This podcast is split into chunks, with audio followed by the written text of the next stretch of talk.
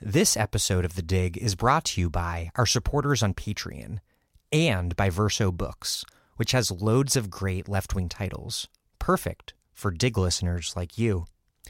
One that you might like is Eleanor Marx, a biography by Yvonne Kapp, with a preface by Sally Alexander. Eleanor Marx is one of the most tragically overlooked radical figures in history, usually overshadowed by her father, Karl. But not only did she edit, translate, transcribe, and collaborate with her father, she also led an extraordinary life as a labor organizer, trade unionist, translator, actor, writer, and feminist. Much of this we only know because of this highly acclaimed, outstanding exception to the omission of Eleanor Marx from history. Yvonne Kapp's biography was first published at the height of feminist organizing in the 1970s. Kapp brilliantly succeeds in capturing Eleanor's spirit, from a lively child opining on the world's affairs to the new woman aspiring to the stage, earning her living as a free intellectual and helping to lead England's unskilled workers at the height of the new unionism. She was always more than, yet at the same time, inescapably, Karl Marx's daughter. It is also, inevitably, an unrivaled biography of the Marx household in Victorian London, of the Marx Circle, and of Frederick Engels, the family's extraordinary mentor. Eleanor Marx, a biography by Yvonne Kapp, out now from Verso Books.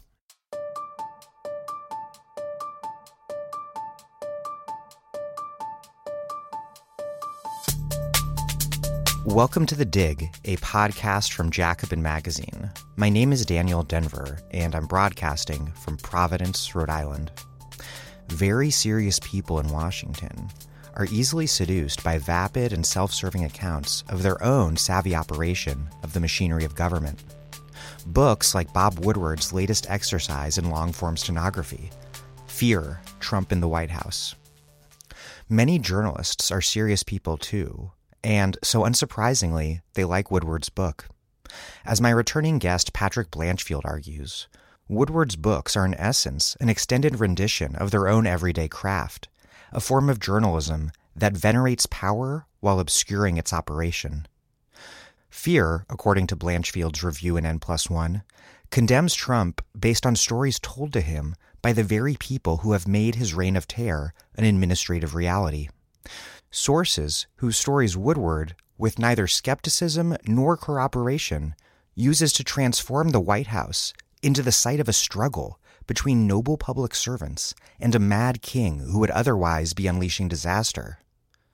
The fact that Trump has already unleashed disaster doesn't much concern Woodward. What bothers him is that Trump, incurious about this country's divinely ordained geostrategic needs and contemptuous of the national security state's hallowed traditions, isn't serious enough to be commander in chief.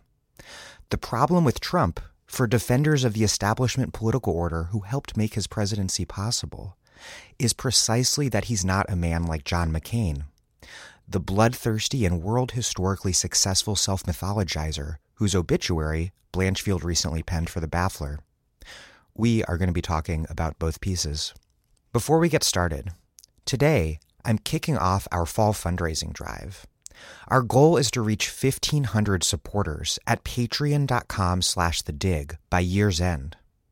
If you listen to this podcast, please support us and help me pay for my life, for the critical labor performed by my producer Alex Lewis and communications coordinator Logan Dreher, and for all sorts of overhead that the show requires, and that costs money.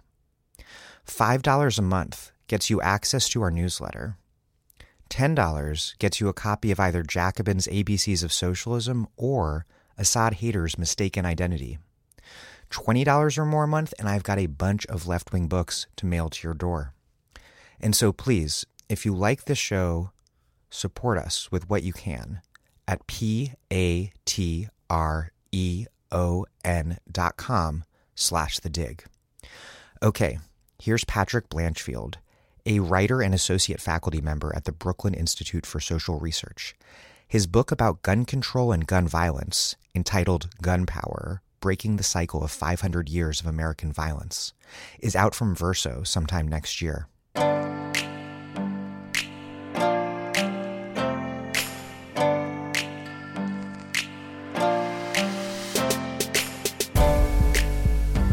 Patrick Blanchfield, our official meta correspondent of the Trump Show Correspondence. Welcome back to the dig.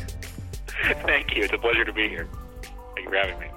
First, how do you read and digest books like this so fast? I would need drugs to work at your pace. Nothing harder or stronger than lots of tea. I'm a little too old for uh, for, for anything more potent than that. Um, though I, I will say yeah, like in terms of like how I'm doing this, like these books are not particularly challenging or difficult, right? I mean, they're just more of a it's it's, a, it's an ascesis, it's a torture. The real ingredient is masochism, um, and you know this is what you I used to have to do in grad school. So reading books very quickly and then damning them is not an entirely or praising some of them is not an entirely unfamiliar exercise. Before we dive into the details, lay out what this Bob Woodward book, Fear: Trump in the White House, what it is like what it, what it's about and what it is as a spectacle, and also explain the title. Who is afraid of what? The book is a 350 page odd um, glimpse into essentially the first year plus of the Trump administration. Um, so in two so first it's recognizably part of um, this genre of like inside the Trump White House books that have been very popular for the past year and a half for understandable reasons, and also it's the latest installment in uh, Bob Woodward's ongoing oeuvre of very serious, very thick books that are based upon interviews with people in the in various presidential administrations, shedding light on uh, on what happens behind closed doors. And he did four of them on Bush, and if I recall correctly, at least one, if not two, on Obama. All told, the man has generated something on the order of 18 books, um, and about half of those have happened or have been books like this, which are essentially long form dives in what's going on behind the scenes in a presidency, and that are published as that presidency is ongoing. So it's it's somewhere between the line of um, of course, people like claim that he's, you know, gold seal long form journalism, which isn't quite correct, I think, but it's somewhere between that and contemporary history. It sort of has the birth, the worst of both those features. But we can I'll, get more normative in a second. As for the question of fear uh, and why the title, it's a quote from Trump. Um, and it's uh, in an interview that he gave in 2016 with Bob Woodward and Robert Costa. Um, and I, if memory serves, is in the context of talking about realpolitik and like how we're going to deal with difficult challenges in the world. Bob Woodward, Bob, Bob, forgive me, Bob Woodward really cares about. Um, I'm confusing Bob with his uh, much better half, the Post. Um, Woodward really cares about issues of national security. And so this quote of which is Trump basically saying, real power is, I don't even want to use the word. Fear sort of taps, it offers a nice single word vignette uh, to that encompasses both Trump at his most fearsome, which is you know the foreign policy domain, which again Woodward fetishizes, and also has a kind of like thuggish straightforwardness that makes the book sexy for a best-selling audience. And I'm sure it's going to make. I'm sure Bob Woodward has a mortgage on you know his third or fourth country home or whatever the hell this is going to support, he'll he'll do pretty well on that. This book, as you just explained, is about the president while he's presidenting, and that's sadly enough Woodward's beat his books about Bush included Bush at War, which, if I remember correctly, I didn't read it, but if I remember hearing about it at the time, it was a serious snow job that celebrated our former warmonger in chief as, you know, this courageous, serious decider guy. So the Bush book, if I remember correctly, was a hagiography. Maybe later on he writes an, a, a condemnation of him as the political current shift. I don't I don't know, but but people aren't reading this book about Trump because it flatters Trump because it doesn't flatter Trump at all. But the, the connective tissue here is all of the right wing sociopaths inside the administration yes. who he lauds and rehabilitates, which yes. is Woodward's secret sauce. Maybe maybe even his Szechuan sauce the analogy between this and like mass produced like extruded journalism is probably the way to like look at this in some ways like imagine like if you were a kid and you had one of those little play-doh things and you'd feed this giant hunk of shit through like a little pattern that would then squeeze out like you know sausage that you couldn't eat um Woodward has multiple books where, and, and you're right, I think there are actually three, if not four, books that are about Bush's foreign policy and war making right? I think there's Plan of Attack, Bush at War, State of Denial, and then there's another one uh, called War Within. But one of those books is also about domestic matters. And then he's got two books on Obama, one of which is about Obama and war, and the other which I think is about Obama and uh, other like domestic political considerations. Um, both those books, well, you, you can see right there, like this is part of the tell, right?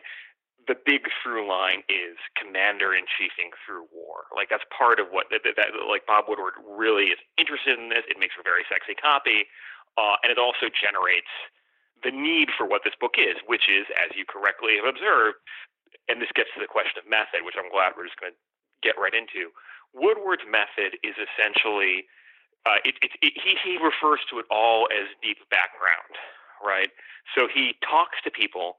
Um, he likes the phrase principals, the principal players in meetings, um, and he collects their narratives of what they said happened again behind serious decision making. Like, there's an entire implicit theory of politics here, which is all about individual powerful actors having meetings. That's how you know that they have to be serious. I'm not the only person to observe this, but like it's, it's definitely a Bob Woodward book because every single thing's like, and then they had a meeting here, and then there was a meeting on the Potomac, and all this stuff, right? Um, and everyone just tells him their stories of what happened. And this, the Bush books were much the same. I, I, I've read. Uh, actually, I think I listened on. I listened to one back on like in the early days of like Amazon audiobooks or something. So it was like 10, 12 years ago now. I remember re- listening to one of the Bush at War ones back when I had a very different sort of political set of convictions and thought this would give me some degree of insight. It was horribly boring. Like seriously, it's just uh, like. And then people have meetings. Like everyone is always jogging. Everyone is having meetings. Um, it's very much like like if you were to just to like cut out the dialogue uh, of West Wing like walk and talks or like those weird scene setting like pans of, of like the, like benches on the Potomac in House of Cards. That's like the, the the Woodward books are full of this. Like, and then they meet here, and then people meet here, and then so and so is called. It's a lot of like blocking of people moving around um, while they make decisions, right? But then, of course, the secret sauce, right? Uh, this sort of like numbing in this cognitive way um, is people who the principals in these meetings are generally the last and only authorities on what happened in those meetings. Right? So they will give narratives to Woodward, um, which are uh, suspect, and we can talk more about the ways in which they're suspect. But then what Woodward largely reproduces them in whole cloth. So this is why I wouldn't even say this is necessarily journalism in the best sense, because like in a lot of these meetings, the only only one person is ta- who is there is talking to Woodward about what happened. And there's no one else involved to who's willing to talk to him to corroborate anything. And and you write right? that you write that Woodward loves snitches basically, and Joan Didion pointed just that out in a in the searing 1996 essay on his work, which you quoted from. Quote, as any prosecutor and surely Mr. Woodward knows, the person on the inside who calls and says, I want to talk, is an informant or snitch and is generally looking to bargain and deal to improve his or her own situation, to place the blame on someone else in return for being allowed to plead down or out certain charges. Because the story told by a criminal or civil informant is understood to be colored by self interest, the informant knows that his or her testimony will be unrespected, even reviled, subjected to rigorous examination, and often rejected. The informant who talks to Mr. Woodward, on the other hand, knows that his or her testimony will be not only respected, but burnished into the inside story, which is why so many people on the inside, notably those who consider themselves the professionals or managers of the process, assistant secretaries, deputy advisors, players of the game, aides who intend to survive past the tenure of the patron they are prepared to portray as hapless, do want to talk to him. What service does Woodward provide to these sources? And how does that distort public perception of what's actually happening inside the White House?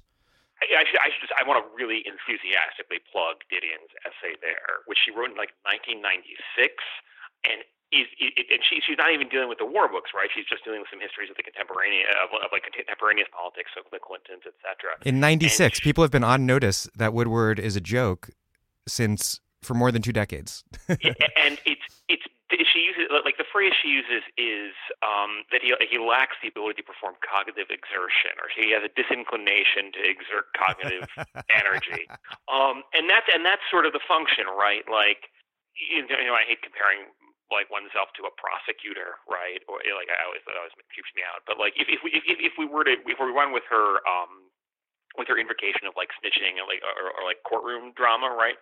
Like people would give narratives, and then there would be some sort of veridical process for testing those narratives, right? Um, for making sure that they're factually accurate, but also, again, if we were in a rigorous courtroom or like you know interrogation session or whatever the hell, um, there would also be considerations of the individual interests of the people who were testifying, what their motivations might be, right? Uh, and the question and answer session with them would be something other than just tell me what happened. It, it would be there would be some degree of pushback. Woodward, the service Woodward provides and in this way, he's he's both emblematic in, in a very unique way, but also representative in a very boring one. Is he best basically allows powerful people to tell him what happened in various sessions of, of, of a space of time. Who has responsibility for what decision? What was their role in the process? What did they want to see happen? How would they have preferred things to turn out?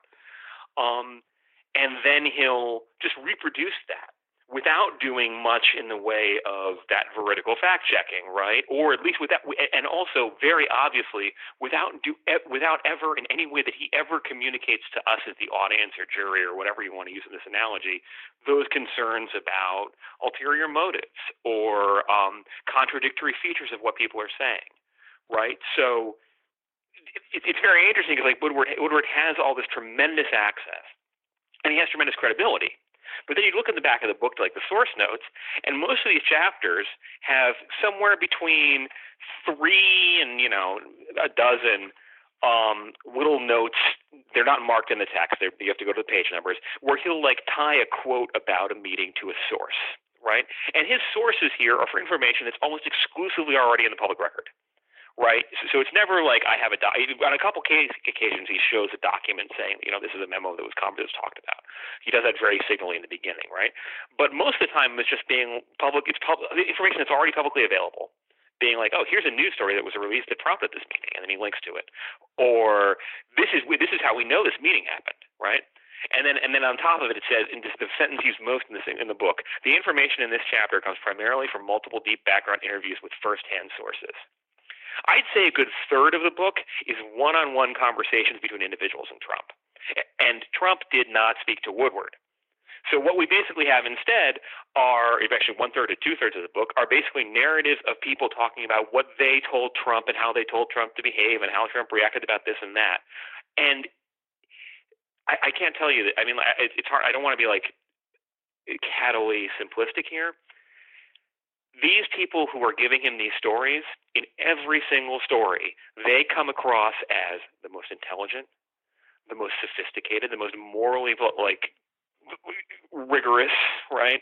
Voices of reason, voices of seriousness, uh, and they have Trump saying things that literally read like bad fan fiction. I, I, I know this sounds like incredibly harsh and basic, but like these stories are so clearly full of, so many of them are so clearly full of shit. And so clearly about burnishing the legacy of people who have left the White House in disgrace or who want to make certain gestures towards, um, you know, their continued employability. So, for example, Lindsey Graham shows up for a good, you know, quarter of the book. He's one of the major sources, uh, and he's obviously not left the White House on record. Yeah, on on record. Well, it's it's it's it's he must. He, he's not like. At no point does Woodward use the first person to say, and then Lindsey Graham told me right? Instead, we just have these sections of Lindsey Graham talking in the first person, right? Uh, or like this, like this, this, like indirect narration where we're on the golf course with just Trump and Lindsey Graham. Now, now, either Woodward talked to the caddy, which I highly fucking doubt, he's or he's just reproducing what what Lindsey Graham told him, and and and and, and he uses quote marks to indicate stuff that's quotes that are coming from a firsthand principal. Again, this idea of principals. There's, there's, we can talk more about the implicit ideology that these are players right? That, that, that, that what, what's happening in politics is really the work of is the output of court uh, of like courtly drama, intrigues, or like battles between Greek demigods. That all these individuals are having these back and forth, right? But every single but they have different motives, right? So you read Lindsey Graham, and Lindsey Graham in every single section sounds like he's a ideal, perfect Republican right? So, and like, this is something that's crazy too, because in a lot of these meetings, again, it's it's Lindsey Graham giving us this information here. Lindsey Graham, who went from a somewhat outspoken critic of Trump to one of his staunchest defenders in the U.S. Senate in pretty short order. Exactly. So, so, so this is their first meeting in the Oval Office. It's just the two of them, right? That's I can tell. I was going to read you a little bit, so I want to give you some of the more toxic stuff in a second. Trump jumped up, moved swiftly towards Graham, and gave him a big hug. We've got to be friends, Trump said. You're going to be my friend. yes, sir, Graham replied. I want to be your friend. Trump said he shouldn't have publicly given out Graham's cell phone number, which happened during the campaign. That was the highlight of my campaign, Graham joked. What's your new number? Trump asked. Right, he wrote it down as a joke, and then then Graham says it was a, it was a contest.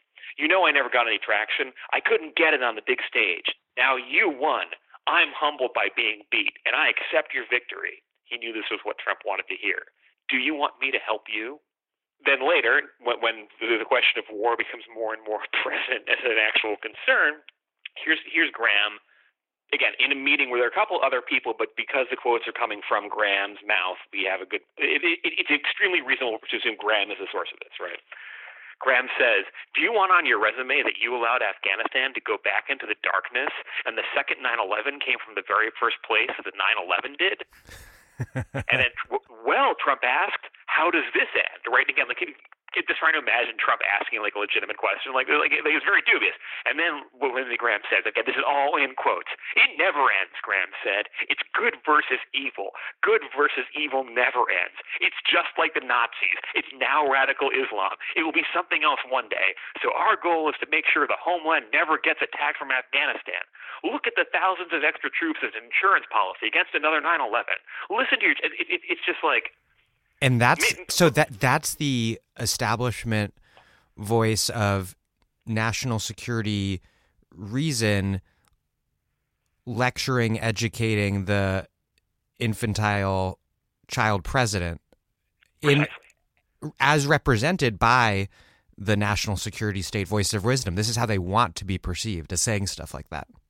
That's precisely right. That that's exactly what the situation uh like it's it's the audience here. It's a very interesting like thing to unpack the audience, right? Because on the one hand, this is this person telling this to Woodward, and Woodward's like, oh, okay, that sounds plausible. Of course, Trump like was very like accepting of your criticism, like seriously, as, as though he actually would be. But then also, it's a putative audience of I presume, centrists, uh, self identified right leaning liberals, but above all, the Republican establishment. And Lindsey Graham is here signaling, I'm the reasonable one. I continue to stay on brand. I shape Trump on our consistent message, right? And you get similar stuff from. This is like this. This is this is kind of like the uh, that scandalous New York Times op-ed by the anonymous senior administration official, uh, providing the same sort of service for themselves, albeit with less mediation in that case a giant like bingo bell, I'd slam it, right? I was like, like I was on the Gong Show at that point. Like that's exactly what this is, right? And then it's all here's here's another one. Here's Kellyanne Conway in a conversation where there may be a couple other people in the room, but they're not named. So presumably, or, or it's extremely likely again that this is coming directly from Kellyanne Conway to Trump. Do you think you can run this thing? This is during the campaign because part of the book takes place in the campaign, and he's referring to the campaign. Trump asked, "What is this thing?" She asked. "I'm running this photo shoot." The campaign, Trump said, the whole thing. Are you willing to not see your kids for a few months? She agreed. She accepts on the spot. Sir, again, in quotes, I can do that for you. You can win this race. I do not consider myself your peer. I will never address you by your first name. Whoa. And again, like, it's extremely plausible. It's highly likely. I, I bet money on it that Kellyanne Conway is quite possibly the source for this to Woodward right? Maybe with someone else in the room, but with, with Lindsey Graham being equally servile, it's definitely Lindsey Graham being the source. So you have to wonder what particular type of show of submission and like sh- like willing servility is Woodward willing to like to just countenance and reproduce in toto without questioning well, why why why exactly would Lindsey Graham want to come across like a simpering piece of shit to me. Like, is there a reason for this? He doesn't ask that question. He just reproduces it as what happens. And then you have, and then he sticks a note or two in the back saying that this came from his important source. And that should be enough because it's Bob Woodward. Um, and of course, like, look, these people are on brand. I have no doubt at the fact that Lindsey Graham wants war forever, and Kellyanne Conway is willing to do anything practically for this person that she works for, uh, if she, wants a long-term job and, and, as a GOP fixer. Um, but there are other people who he relies upon who can who can be trusted, I think, even less, and who have much more like idiosyncratic motives. So, like a good third of the book, I'd argue, is probably is probably sourced to Steve Bannon, Ooh. right? And Steve Bannon is hardly a credible broker of fact. Given the credulity with which Woodward treats all of these sources with a self interest in being deceptive, it's troubling that such a big audience for this book is is journalists, but you argue that a key as to why political journalists love the book so much is because the books are really just an extended and overwrought version of what the White House press corps does every day. Well, what does what does Woodward tell us about Maggie Haberman and Company? Maggie Haberman's work. So, I, so he so he explicitly cites certain stories because one of the major things that happens is a story breaks, the White House responds, right? Um, and I, I, should say also, by the way, that his major source for all that period is is uh, Rob Porter, the um, alleged wife beater, and uh, who left under a cloud of disgrace uh, after about a year with Trump, and again, whose departure Woodward literally only notes on like the last 15 pages in a single paragraph right? So again, this is talk, talk about like it's not just that he fails to interrogate relevant information; it's that when questions of motives or personal credibility arise, he he literally sticks them right at the very end, and it's almost offhand, right? Uh, so he has that function too, which is again part of the. So if we want to read like how is Woodward emblematic or symptomatic, he's got the best Rolodex of anyone in DC for talking with powerful with quote unquote principals. And I, I mean principals without the not the LES but the ALS kind, right? Like the key players, they will all talk to him because they know he'll reproduce basically whatever messaging point they want to say, um, and uh, that'll just be what the record will show with Bob Woodward's credibility on it. Um, and oftentimes that's because they want to continue to new careers, or oftentimes they're working on like inserting that they're still relevant, right? I mean, like it, it's Steve Bannon apparently needs to, in order to pay his bills, Steve Bannon, I guess, needs to keep showing up as like the as the insider for liberals in the Trump administration for some reason. Um, but that what what this suggests is that a lot of journalism just involves going to a lot of what passes for respectable journalism just involves going to people who are implicated in making awful decisions, listening to their rationale, and then just or not even a rationale, listening to like their account of how things happen, and then presenting that as the God's honest truth without pushing back in any way. Um, and that's, I mean, that's it's pretty striking. And I mean, like it, it, it's interesting because like the earlier Woodward books, the, a lot of the Bush books, like they're it, it should be a, a, hint as to the fact that Bush needed four or five books to cover, right? Like nothing produces more need for people to change their story than the vagaries of war, right? So Woodward is always there to take these like like strategic and political questions and revise it, right? Um, but here it seems like he's dealing with a slightly. There is obviously the continuity in terms of these war makers, but it does seem like he's dealing with people who are so um, so pathologically unself-aware, but also like just don't. A lot of the players he's thinking about don't actually think they're going to stay in Washington any further. Like I don't know what the fuck Rob Porter's prospects are, for example. That they don't seem to honor the implicit pact that previous White House administrations had with Woodward, which was that you wouldn't you wouldn't tell him stories that were so patently unbelievable that the reader wants to laugh. Right? Like there's the, the last sequence in here, the last chapter or two has one of um, one of uh, Trump's lawyers relating his conversation with Bob Mueller, who Bob Mueller, by the way, did not uh, consent to interviews, as far as I can tell. Um, and in this is literally a chapter and a half of this lawyer uh, of Dowd um, describing how he owns Bob Mueller with facts and how Bob Mueller doesn't own what he doesn't understand what's going on. It's literally a whole lot of well then, but then, sir, wouldn't you agree? And Mueller's like, well, I guess you're right. like, oh my goodness, I don't know what's going on. And it's total uh, like I sincerely doubt that happened, and I sincerely doubt the entire substance of the conversation was Bob Mueller apologizing to this lawyer for not knowing what was going on.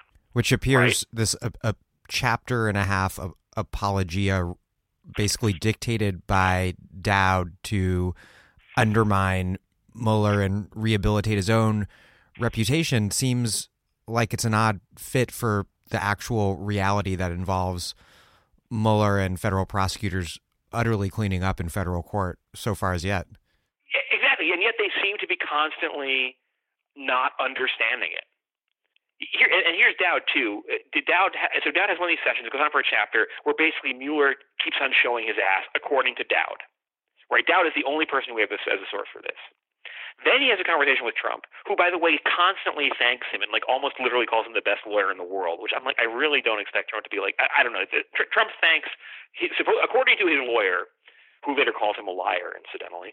Um, Trump thanks his that lawyer more than he has probably thanked anyone else ever in the history of time he also has this these interactions with Mueller with which he can sweeten the book, right? Because everyone wants to. It's it's not like Bob Woodward is going to talk about Michael Cohen, Stormy Daniels, or Puerto Rico right? None of those, all those things happen in this timeline, but he, he's not going to sell the book on that because that actually might involve doing some like veridical fact checking apart from like principals who I guess he meets in conference rooms or over deli sandwiches somewhere. Like I don't, I don't know how his method works, but like, he clearly didn't want to exert himself in some way.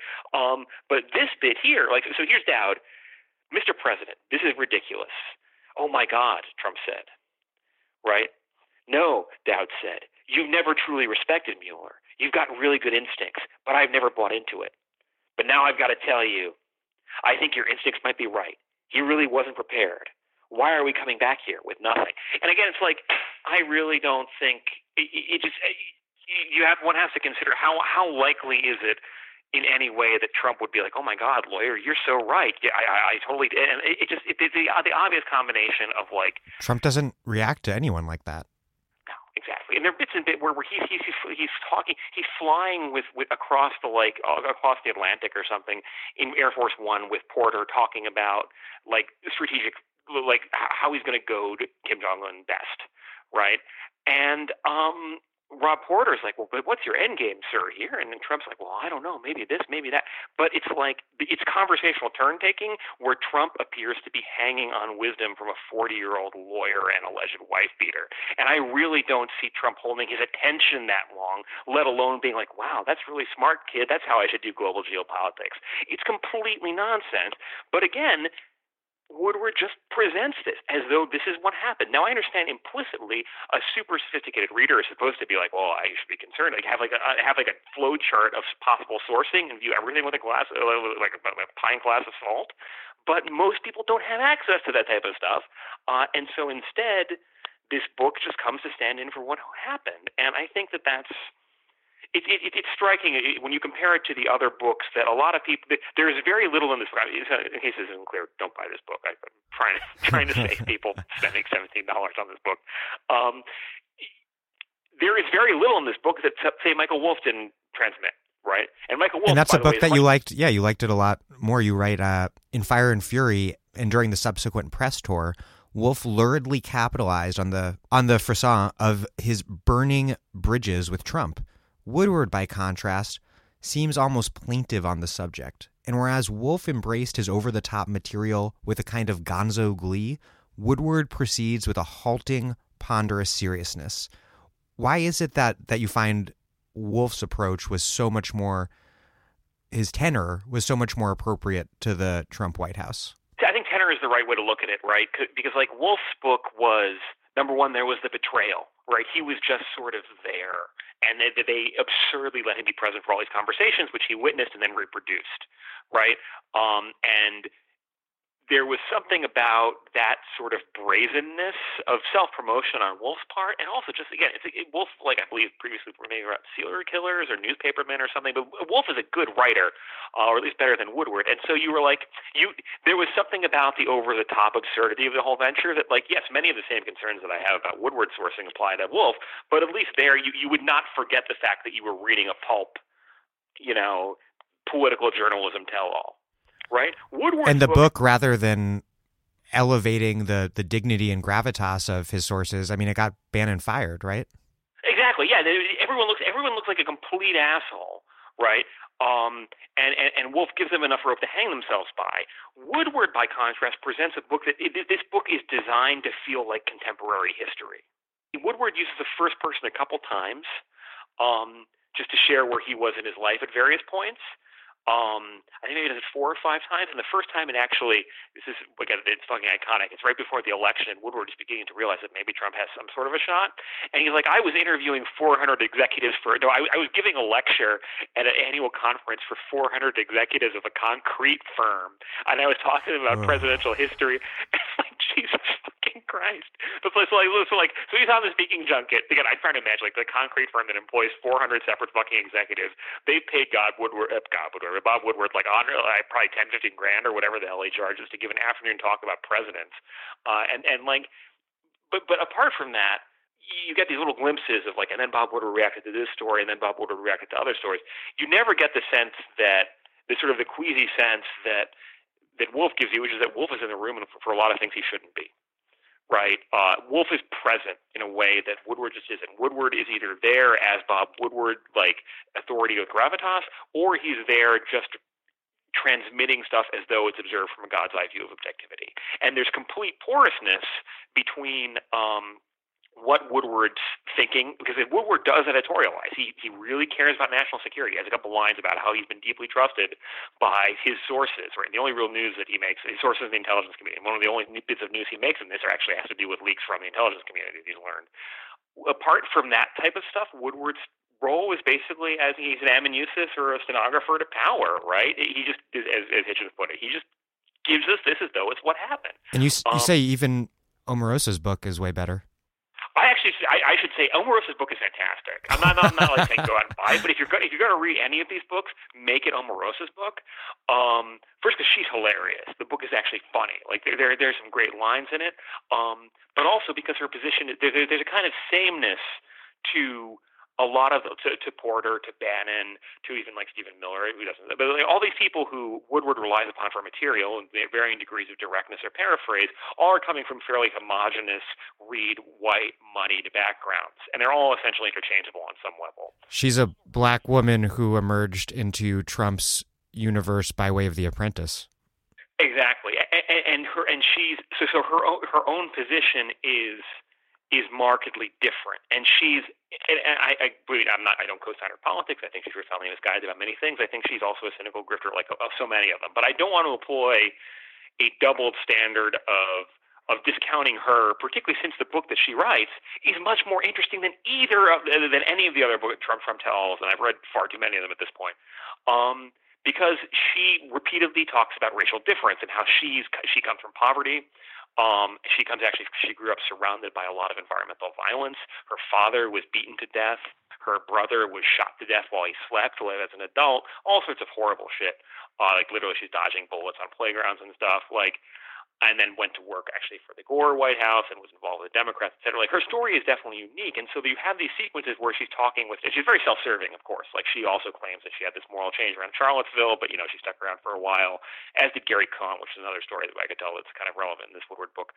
Um, but she, there are lots of scenes where she one has these encounters with Trump that no one else does, right? She has a conversation with Trump about what type of pistols Trump carries, and again, it, it, she doesn't hit you over the head with it, but you're like, oh, this is a this is a narrator who has previously talked about burying, losing family members to gun violence or to violence in general, right? So it's so overcoded in these ways, but also like Melania Melania Trump comes up for maybe 12 sentences in passing in Woodward's book. His relationships with his children are um, incredibly flat. His presentation of Ivanka Trump is basically given directly from Steve Bannon, and Steve Bannon paints her as just a careerist bitch. Like it, there's there's there's a lot of misogyny that just gets passed on by these sources uh, to Woodward, and that Woodward doesn't seem to flag. Um, Omarosa, for all her uh, for all her baggage and hangups, actually writes a lot about interpersonal dynamics of in this in the Trump family. That she, and maybe a lot of it may be bullshit, but she at least actually has chapters on Melania and how Melania behaves and conversations they have about Melania's clothing choices. Right? And I understand that this may not be everyone's taste, but um, there's at least some degree of psychological depth in the characterizations and in the point of view of the narrator. That's just not present in Woodward. Right? Woodward is the voice of completely he he only inserts himself in the first person to remind you that this is Bob Woodward voice of journalistic authority, and that everything else can be treated credibly based upon that. Whereas Omarosa is much more messy, and that at least, it, just trust me, the Omarosa book is good. If you're going to read any one of these books, just read her book. Before we move on to the main argument of your review, I want to make fun of Woodward's writing a little more, particularly how that writing is made worse, particularly when he is unpersuasively trying to turn the world upside down by flattering his utterly reprehensible sources. Um, I want to read from your your review. You write, many sentences are overwrought to the point of being nonsensical. Quote, the first act of the Bannon drama is his appearance. The old military field jacket over multiple tennis polo shirts. The second act is his demeanor, aggressive, certain, and loud. And then you write, Reince Priebus, a source whom Woodward conspicuously flatters, is an, quote, empire builder. Mohammed bin Salman is, quote, charming and has, quote, vision, energy, which suggests Woodward has been reading Tom Friedman columns. Jared Kushner has a, quote, self possessed, almost aristocratic bearing, possibly the most self evidently false detail in a book full of them. This is, of course, all just terrible. Bannon is a slob. Priebus was Trump's house cuckold before he was humiliatingly fired. Salman bin Salman is a vicious palace infighter and war criminal, and Kushner, I, I, it is. I mean, I didn't read the book, but it's. I believe you that is pos- possibly the most self-evidently false detail in a book full of them because Kushner is a Joseph Campbell level archetype of the insufferable witch, rich dweeb boy. It's painful because it's it's like Woodward is presented with a cast of ghouls and Muppets, and he wants to present them instead as world historical figures. right? and it's very weird because, like, it's, it's also it gets really, really weird when he's writing about generals, right? Who again, because again, Woodward really likes war.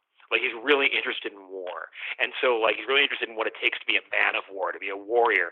And so there's all these descriptions of like H.R. McMaster and uh, John Kelly or Mike Flynn, and they're all completely interchangeable. Every single general, or practically all of them, their bodies are ramrod straight.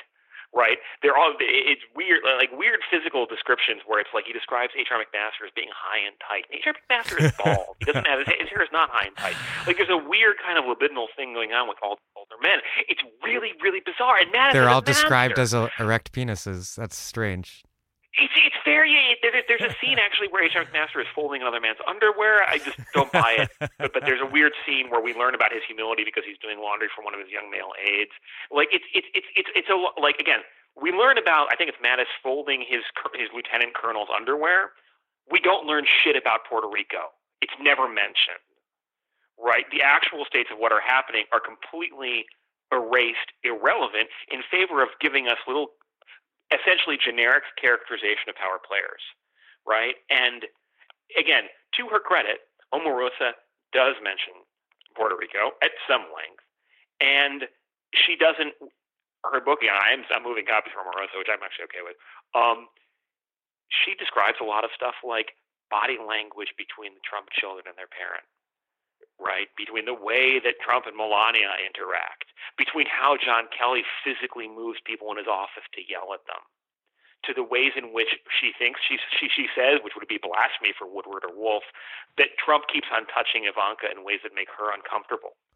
Right? Oh. There's a way in which, again, Omarosa's positionality means that she's hyper attuned to microdramas of personal power and dominance.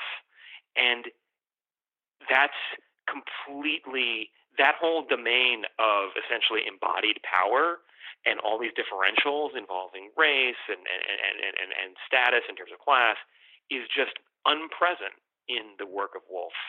Uh, well, Wolff a little better about money, but, but like it's in the work of Woodward. Like there's nothing. You, you get a sense that these are like they're a bunch of like hulking GI Joe, Gray Fox soldier generals who are all like you know, we, we may note that yeah, like Mattis does call Iranian mullahs ragheads, but but he also has over seven thousand books in his library, and he jogs. I'm like, oh, okay, that's great. Let's move on to Woodward's central criticism of of Trump. You write, if Trump has a foremost sin in Woodward's eyes, it's that he is a not serious person.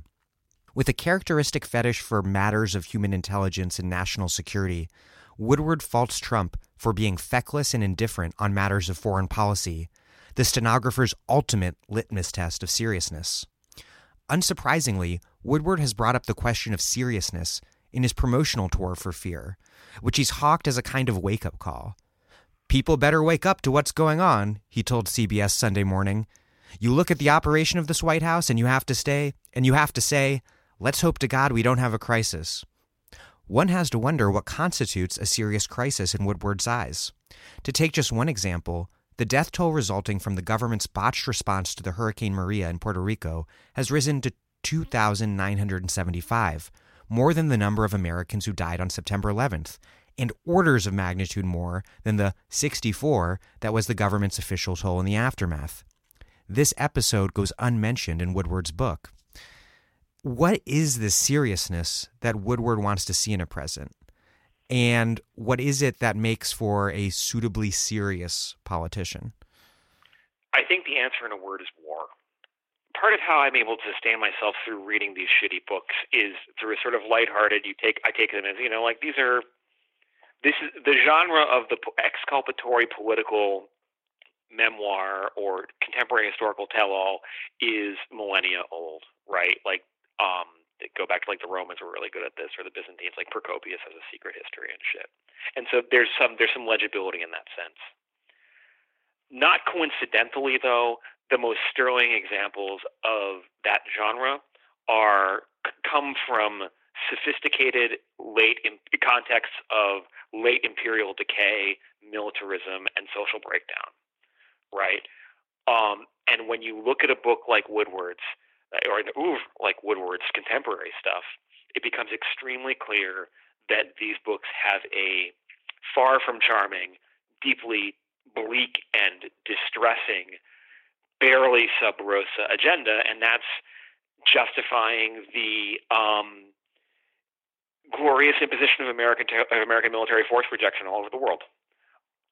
So what that means then specifically is that for Woodward, the quintessential dignity of the office, the respect of the office that the commander in chief has, is embodied in the executive's control over the war machine or supposed control over the war machine.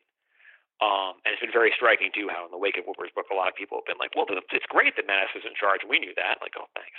Um, but here's a little bit where it's like, again, the book you'd think is just quotes, but sometimes Woodward does editorialize. So in one of the many meetings, you can tell Woodward is very upset when Trump wants to leave NATO, and Trump and, and Woodward has a line being like objective for like like for Trump, collective defense was a sucker's move.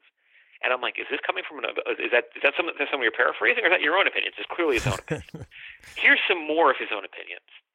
Within the intelligence and military world, there exists what President Obama once told me are our, quote, our dark secrets.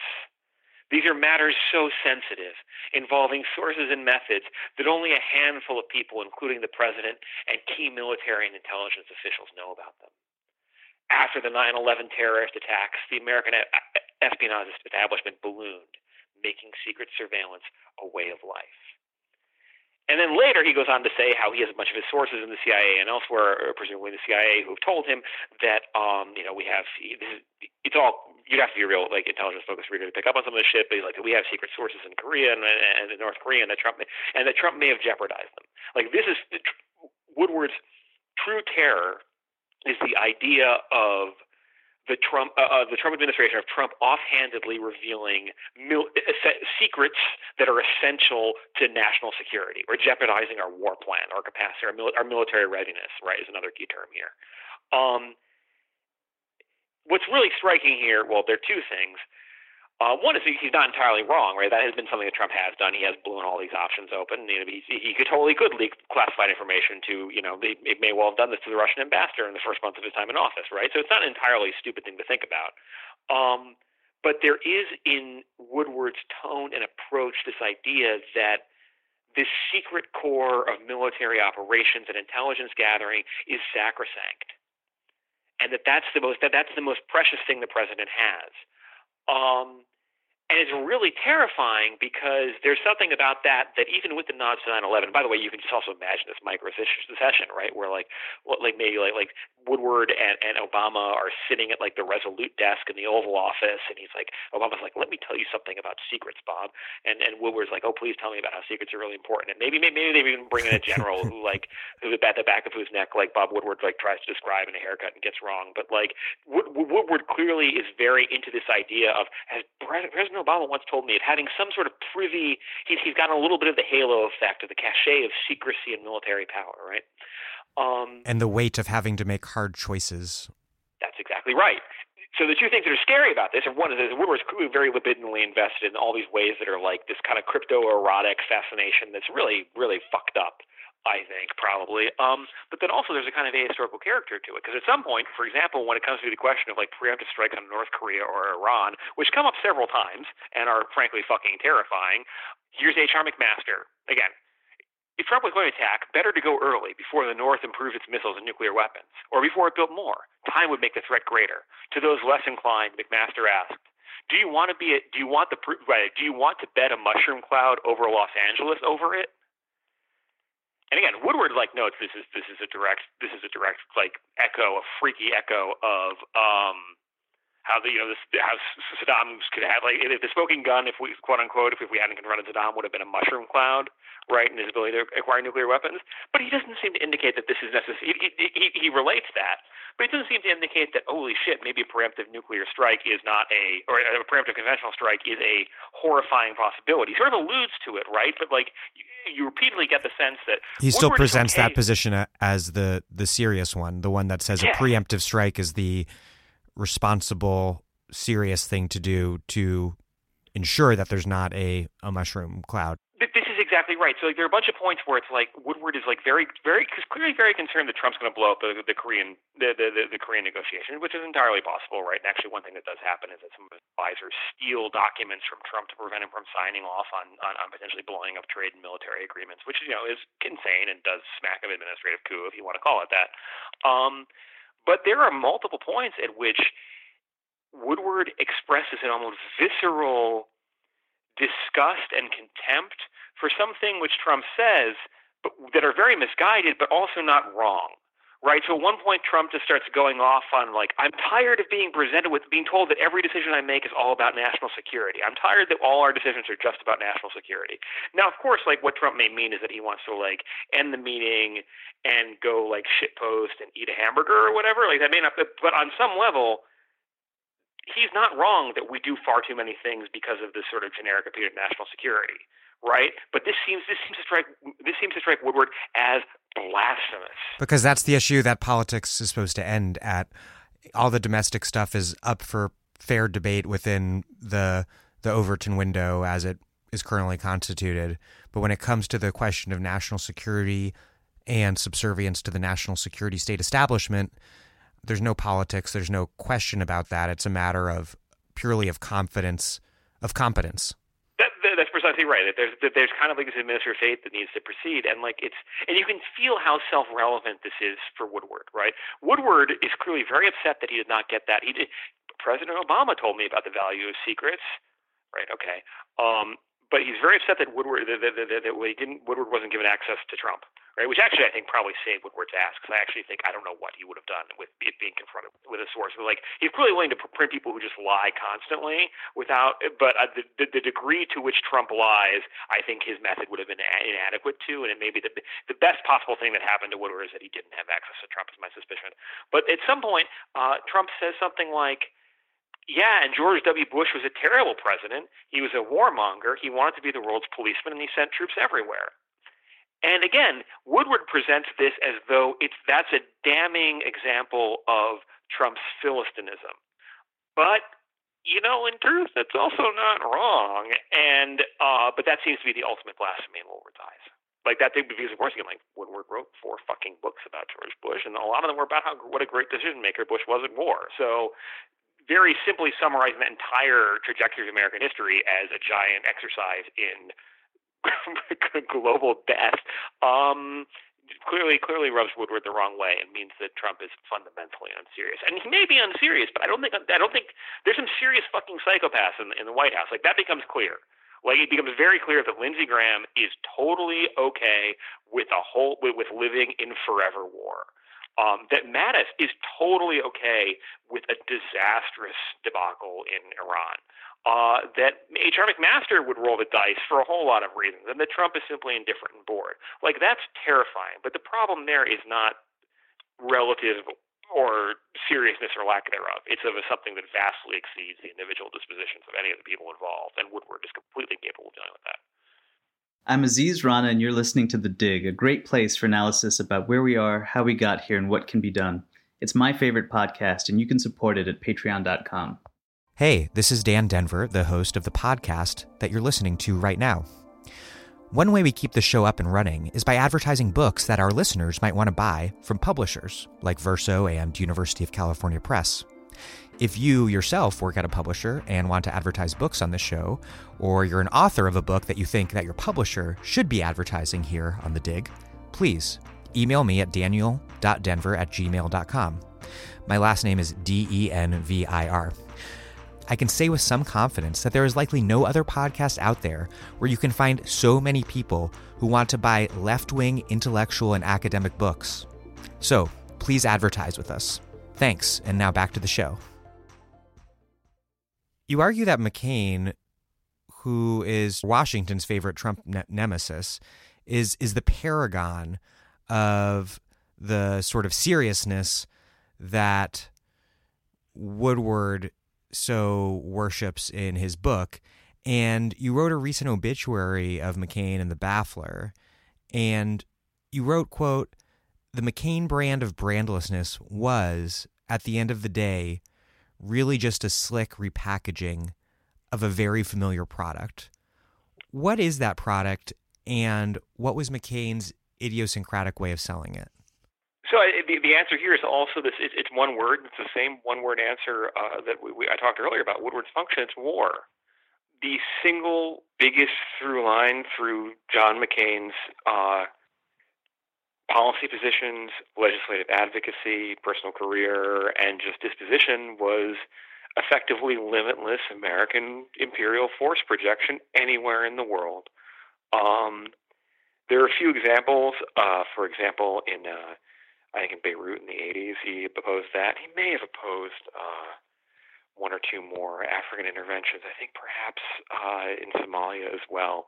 But these are the these are the exceptions that prove the rule. The single biggest through line since the beginning of his time um, as a politician was his arguing for Americans to use either direct military force or armed proxies or just the force of the arms trade to exert dominance over territory and to fight back um, enemies and others. And in, in, in, earlier on, uh, he framed that as in terms of fighting communism. Later, it became a question of, I think, so-called rogue state rollback, um, and then it became support for the global war on terror or the surge. But there basically was not a single thing to. There's not a single major foreign policy crisis that McCain didn't see the answer to be to be troops uh, and to be bombing, um, and he was constantly willing to express that. He was constantly willing to give great nut quotes to reporters about that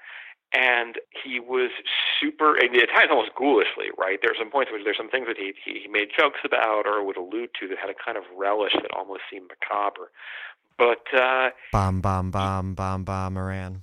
Um, or there's some video of him throwing out some World War uh, some World War on terror protesters, and he calls them like what is it like he calls them like low life scum and threatens them with arrest. It's he you know, it, it, it's it's fitting that the last piece of legislation to bear his name is the 716 billion largest ever in American history Defense Appropriations Act, right? Um,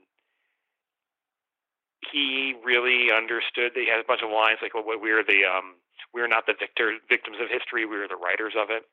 Uh, I think is the line. Um, it, so the core of his advocacy was the, the essential dignity and seriousness and moral probity of the American military project.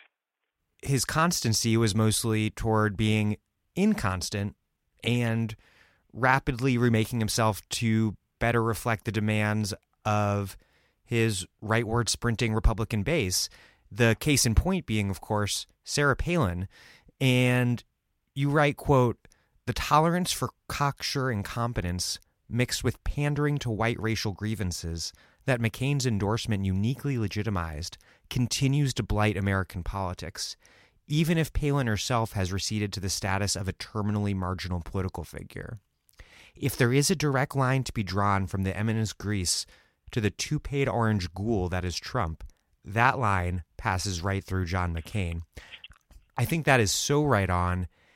And in retrospect, it's been cast as this regrettable error that McCain made. I think he said that he wishes he'd chosen Lieberman. But I think your analysis suggests that it was, in fact, reflective of his very fundamental nature as a politician. He always wanted things both ways, right? In the sense that he wanted the credit for being, again, a maverick, a loner. Uh, but, you know, you look at his actual record, uh, his, his most frequent move would be to, to, to stand up for something, it to fail, then him to have an opportunity to you know try again, and he'd just actually go the opposite way this time. So he did learn. Um, key examples here, for example, being McCain Feingold. If people talk all about his his amazing um, his amazing uh, campaign finance legislation stuff, right? Which was immediately undone by Citizens United, and then he had a series of legislative opportunities to roll back Citizens United in various ways. He demurred, right? Um, to condemn Trump on, on treatment of immigration, while alluding to the fact that he opposed DACA's existence in the first place, or that he backed HB 1070, the Arizona Papers Please legislation. Like the, the, the time and again, something would happen. He would denounce it as a sign of how far we, America, had fallen from some sort of lofty ideals that he had superior access to, and then that would be, you know, either be highly public feuds, which were often just a matter of personal pique too. Like it's hard to understate how much like it was just him like being resentful of individuals. Like a lot of his breaking ranks with Bush, for example, was literally he just he just didn't like Bush senior. Um, and then after the that sort of virality would die down, he would go ahead and vote in favor of the thing which he just previously described as as, as, as a moral failure. And I just he did that again and again and again. And it it says something about the normative like conceptual space for American political like diversity, uh, at least in the mainstream, that that was perceived as moderation because he just basically moved rightward slight, slightly slower than did the Tea Party or that than did like Breitbart types. But he sure as hell co- courted them. He sure as hell fed them, and he sure as hell like signed off on pretty much everything they wanted. I mean, at the end of the day, like his record of support in, in favor of Trump legislation, was like 85 percent of the things that came his way that Trump wanted, he approved. Right. So the idea that he's somehow a um, what I guess we could say, and I almost want to do a Zizek voice here, is that what we're getting at is that there's when you have someone whose actual record basically is only is actually this unremarkable um, but who also becomes this obvious like site of all this like libidinal and the ideological energy, all this all this like energy of like what he stands for, and he becomes such a symbol. That's when you know that like you're in very deep idea. You're very deep. Yeah, this is pure. This is pure ideology. My God. Um, but it is right, and, and this is sort of what I what I what, what I argue, and I you know I I, it, I love people who read the piece because it took a fucking year to write, but um, McCain is, I think, a way, way to understand McCain is as a sort of is through the lens of the discipline that you call political theology, right? Um, through through like a way of thinking about political terms and and, and concepts in American political, political ideology of anyone but here in America specifically, but to think about ideological political concepts as being transformed theological ones, right? Um, and the thing that's processing all of this, this transformation that you're talking about, seems like his one truly horrific, truly horrific suffering as a prisoner of war as a pilot, and then two, his relentless drive to unleash the full lethal force of American military might everywhere as a politician. And those two things combined launder this ugly, messy reality in history into just this paragon of seriousness, dignity, gravitas. The idea of sacrifice become is the axis on which this all turns, right? Um, if you look at, and I break this down very granularly in the article, but if you look at the demographic representation of veterans and specifically combat veterans in American uh, in the legislature as presidential candidates, you have a marked drop over the course of the past 30 or 40 years since the beginning of selective service, since the end of the draft, right?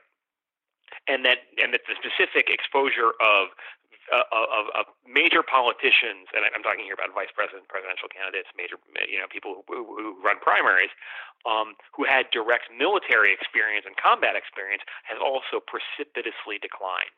Right? Think, for example, of you know George W. like probably you know like instead of flying Texas National Guard planes, he was busy getting in trouble with like coke and booze. Or um, what was done to John Kerry, where who who he was like legitimately a sort of a war hero, if that's how you want to view these things, that was completely cast aside as being meaningless, right? But even then, those guys are exceptions. A lot of the other candidates for president have not been, have not served at all, let alone seen combat experience.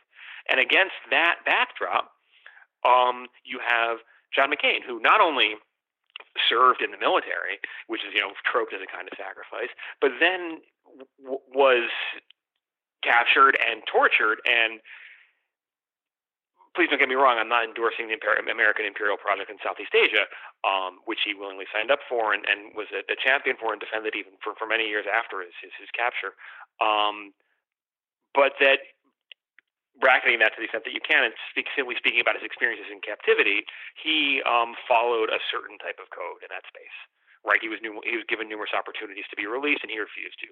Right, um, out of a sense of perhaps there might be some political ambition there that's been hinted at. He himself has indicated that, uh, but also there was a sense of just like he hated the idea of being under anyone else's power, etc.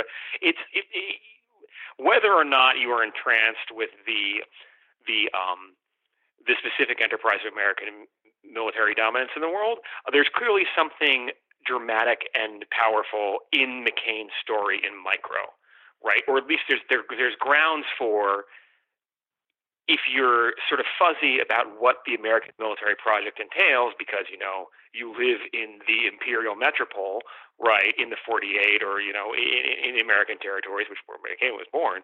Um, you don't necessarily you're always your vision of the primary agents in war are American prisoners, right, which is sort of like almost a Christ-like figure, and more on that in a second. But also like it's the troops, it's the soldiers, it's the people dropping the bombs, it's the people who are sacrificing themselves, not the other and frequently non-white others who are being sacrificed underneath those bombs or getting shot with those bullets, right? And McCain's story of personal suffering it basically becomes this incredible signifier of like the ultimate sacrifice.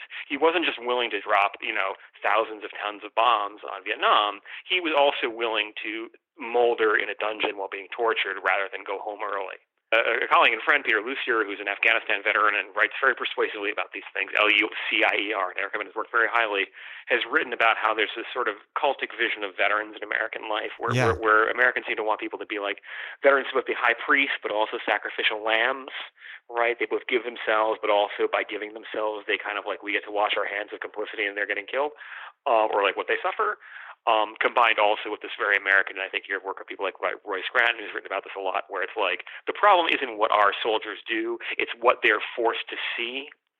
Right? Like it's it, the, the, the real the real victims of war are the Americans who wage it. This is something I discussed at length with uh, with Catherine Lutz, or um, I think earlier this year or late last year. This, this, this cult of the troop, where you have troops put elevated as these Spartan super citizens that not actually they're not elevated in real life. In real life, they are often treated like shit, and um, you know things go very poorly. But in, in in in rhetorically, they're held up as these Spartan super citizens that reflects the best in an America that every American who hasn't served, as increasingly fewer Americans serve, has lost. And this is I don't know if you remember this bizarre John Kelly press conference last year mm-hmm. when he was mm-hmm. when he was def- defending Trump for allegedly being incredibly rude and insensitive to a grieving widow of a soldier killed in battle, when when Kelly just asserted that that most Americans, because of having not served, had lost respect for basically everything that once made an American an American. Yeah, it's it's some straight Starship Trooper shit. It it becomes this sort of like like sacrifice is such a can be such a corrosive concept right?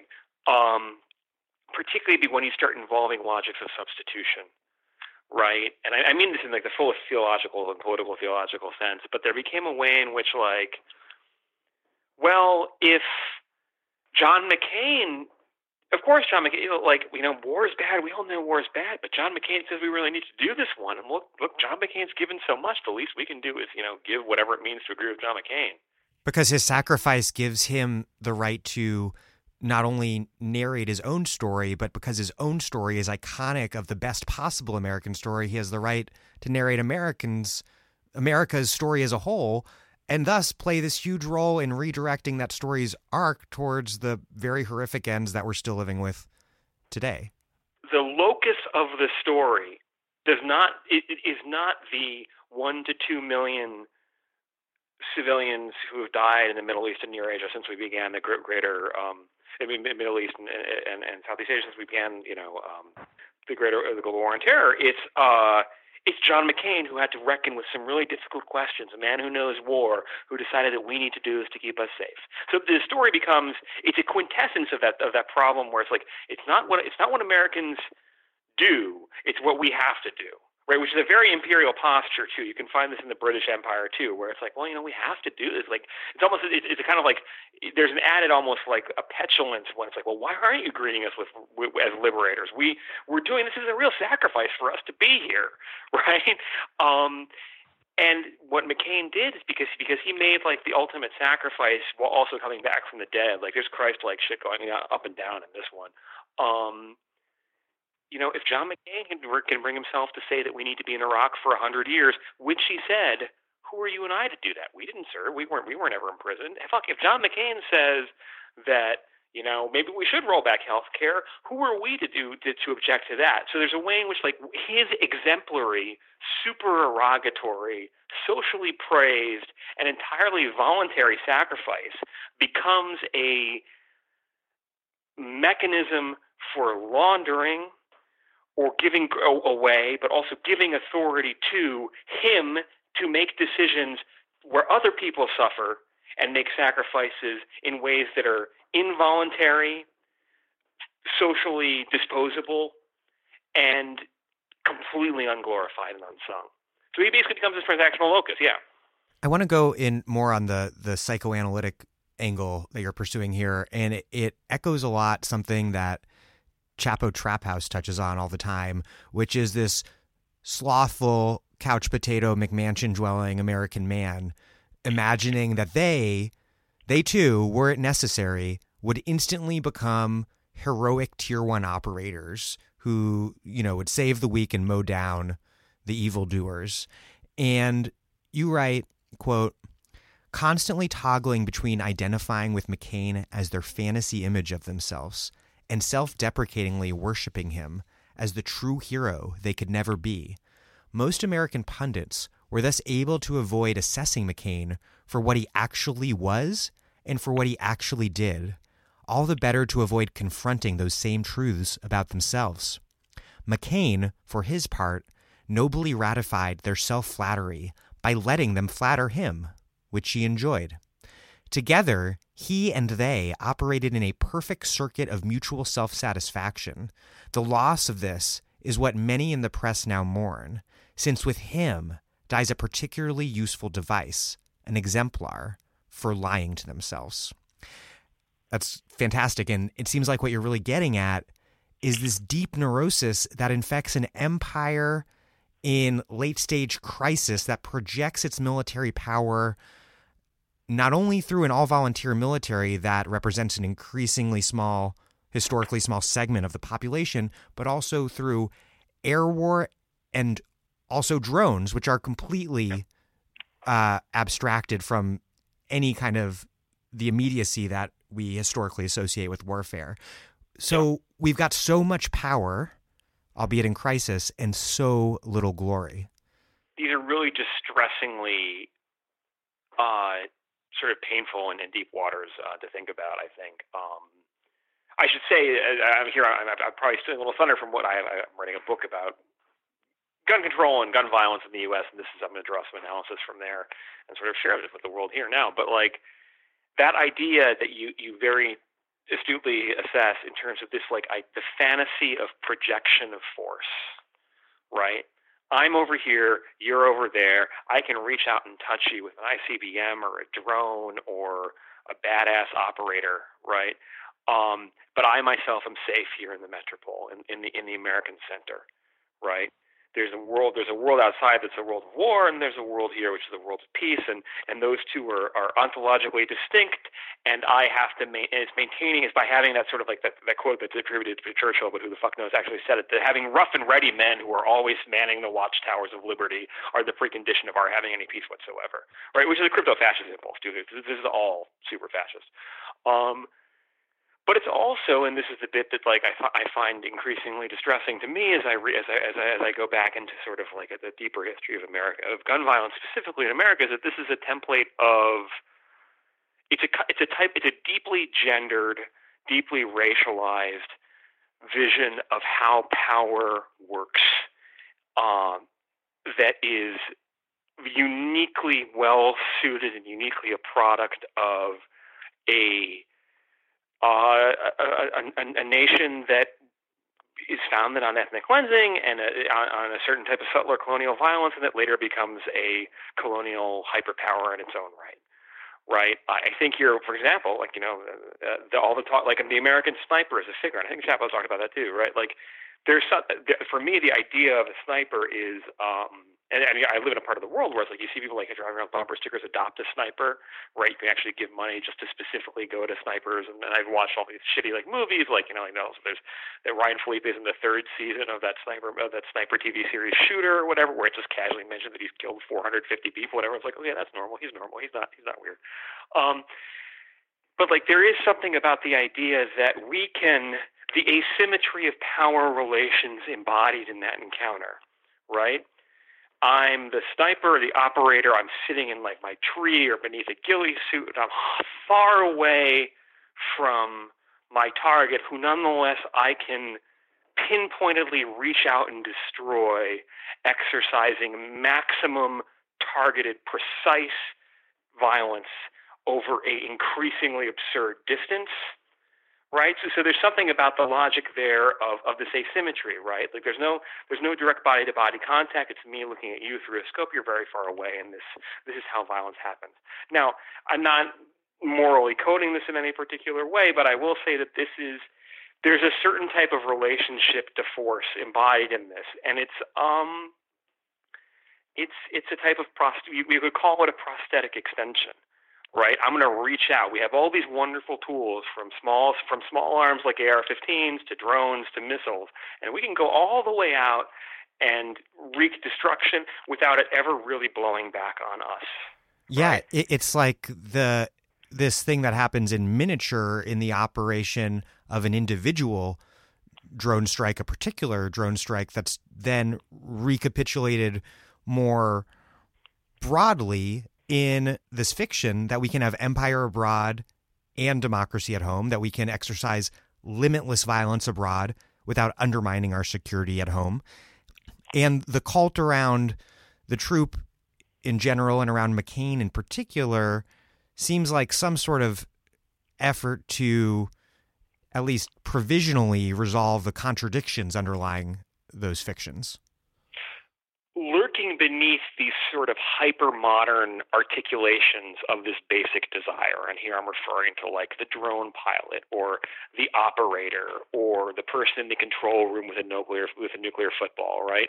Lurking behind these sort of like highly like you know badass sexualized cool dudes or increasingly you know you can be gender non-conforming and also do some of these jobs now and we celebrate this as sort of a movement of progress but you know who knows if it is.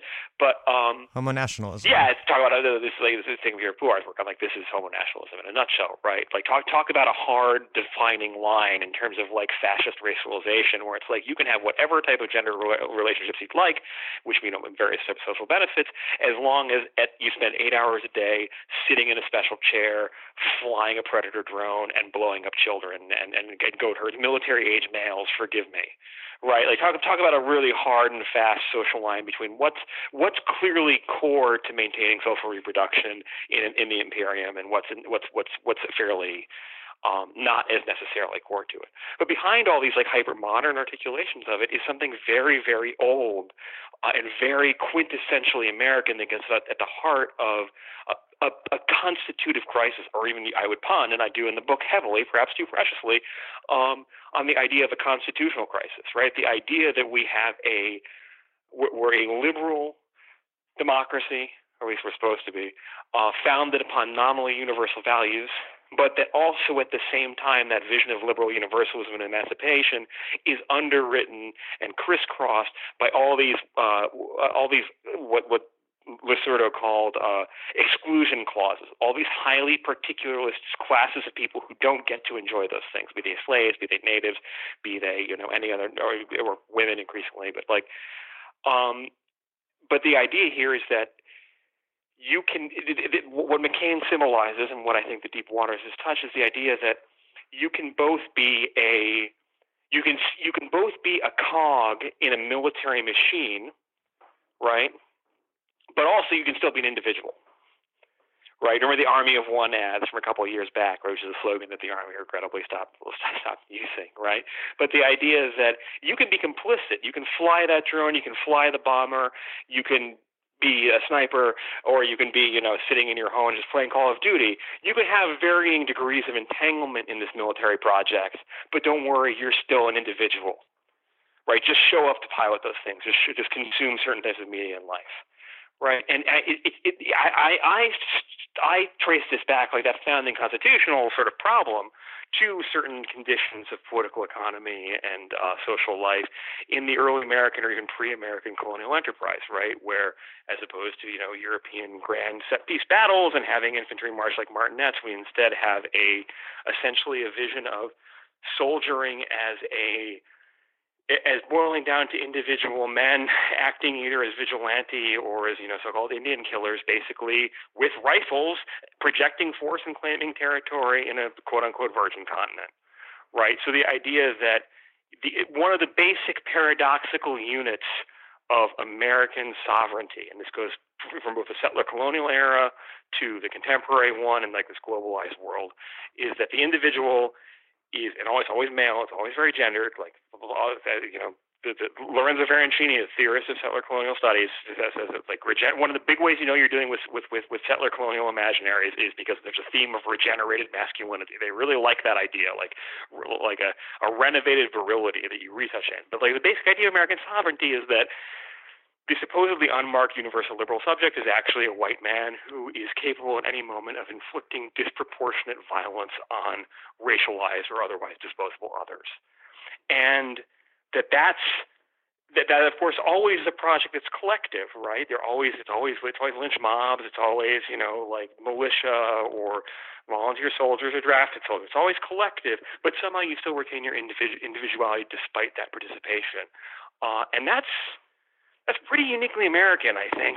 And uh, John McCain is John McCain at least allowed a lot of people to reconcile or not have to face that contradiction between individuality and complicity by hanging it on this exemplary story of one remarkable individual, whatever you may think about him.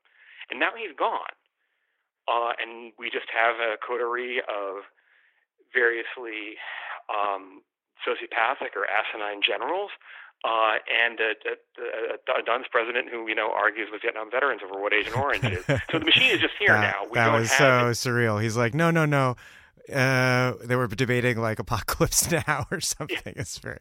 He's like, I think you. I think that's Agent Orange or uh, uh, Napalm. Sorry. He's like, no, no, no. I, I think that was Agent Orange his position, he he's he's he literally talk talk about all these things at once, right? The, the the couch warrior is telling actual survivors what uh, who are also themselves perpetrators in some way what the actual conditions, material conditions of war are, and he's in charge. An extreme exemplar of this broader neurosis caused by a nation of people who vicariously engage in an empire from their couches playing Call of Duty.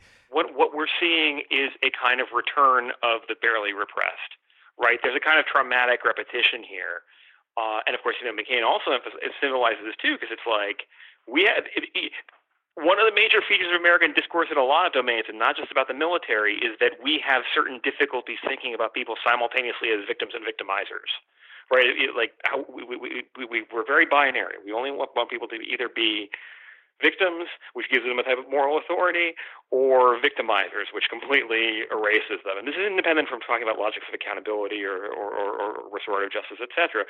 But just that we are very, we don't like having to think about people as both being capable of being harmed and victimized, and also of um, capable of, of, inflicting tons of harms and victimization on others. We don't like to think about that, and one way that we reconcile that is because is through the space of war, right? Where people where we we just celebrate the good thing that these people do for us by by virtue of their by when they victimize other people, right? That just that that's a space in which it simply becomes good um, or colonization too is another example of this, right? There's, this weird, like in all these texts from like the early founding of the republic, there are all these tense moments where it's like, oh, we really, we're so attracted to these rough and ready male settlers, and like, but they do such horrible things, but they have to do it, right?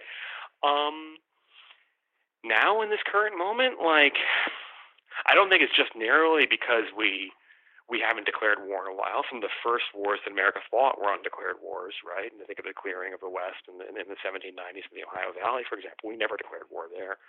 Um, but something is something is coming back and being given to us in a way in which the contradictions are almost impossible to, to ignore. Uh, and I think that's what people are really that's what people are missing. That's that's part of what people are bearing with McCain, I think. And who knows? Maybe we'll find someone else to take his position, and Lord knows he'll certainly get wheeled out rhetorically the next time we decide to go on, like you know, if we're going to like bomb Tehran or something. I'm sure we'll invoke John McCain in that process, his sacrifice, and how he would understand that we need to do it. But clearly, there's something. There's a through line, which is the, is the repetition of a particular type of violence, and it's so bad. I, it's really bad. Yeah. Grim times. One of the the real concrete consequences of this sealing off of foreign policy from domestic political debate that the cult of John McCain and more broadly of of troops abets is this this notion that McCain and others like him don't bear any responsibility for the rise of Trump because the context even amongst those on the left who tend to, to rightly blame the establishment for creating the conditions for Trump's rise, foreign policy is, is rarely a factor that's discussed. The fact that we're caught in this paranoid fever dream of an embattled empire in a state of permanent multi directional war that no one even understands anymore, this partitioning off of foreign policy as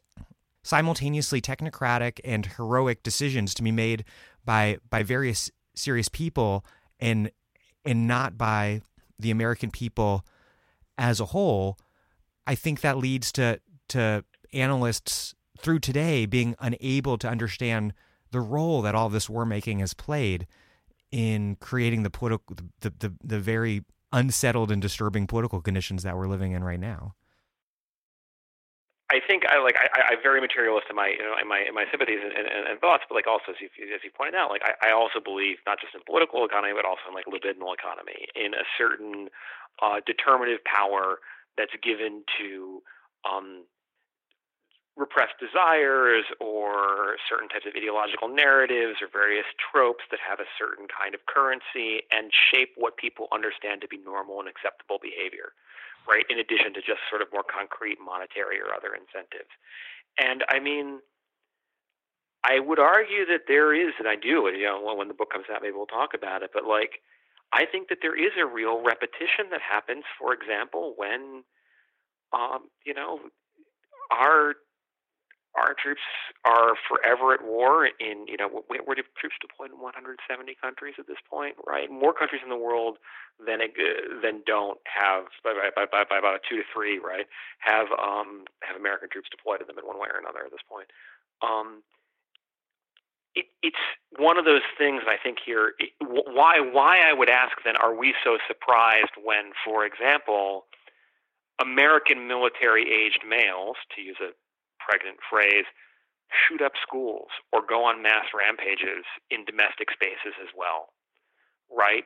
It, it, it, seems to me to be non-trivial that at the point at which we've determined that the entire world is that any space is capable of military violence and our and needs our military intervention because of quote unquote terror that we on the home front are also experiencing a certain type of crisis of public space where individuals using military style weapons can inflict mass a breakdown in other. this fictitious division right? between the domestic the space of security and tranquility and the foreign the play the place of unrestrained american violence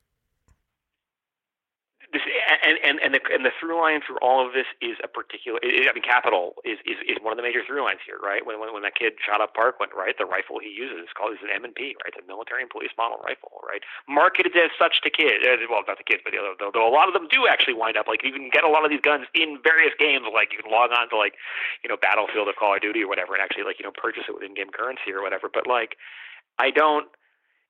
I, I think a lot about you, the interview that you did that was so fantastic with Nikhil Pal Singh about this too, where it's like this country is not very old, right? Um, and the body count is is absurd, is world historically high, uh, and the you know when you consider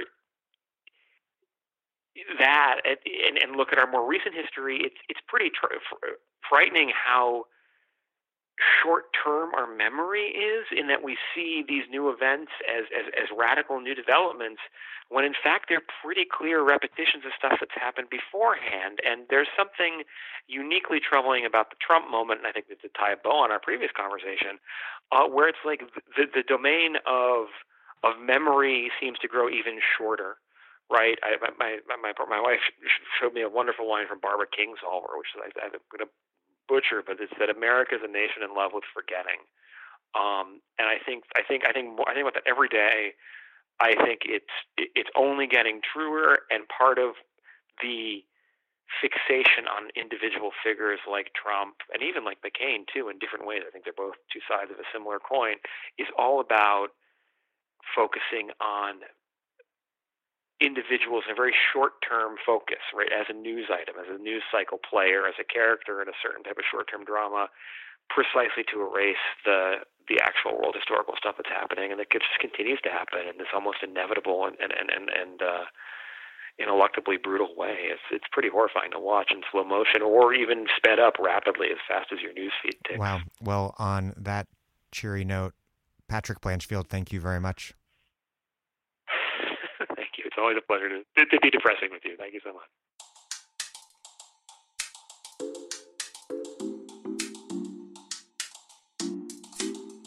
Patrick Blanchfield is a writer and associate faculty member at the Brooklyn Institute for Social Research. His book about gun control and gun violence, entitled Gun Power Breaking the Cycle of 500 Years of American Violence, is out from Verso sometime next year. Thank you for listening to The Dig from Jacobin Magazine. As Marx once said, after noting that the union of the working classes of the different countries must ultimately make international wars impossible. While other podcasts have only interpreted the world in various ways, our point is to change it.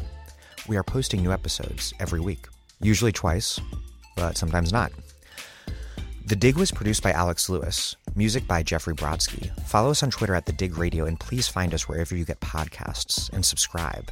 If it's on iTunes, please take a moment and leave us a review. Those reviews help put us in touch with new listeners. What also does that is you telling your friends about the show. Please make propaganda for us.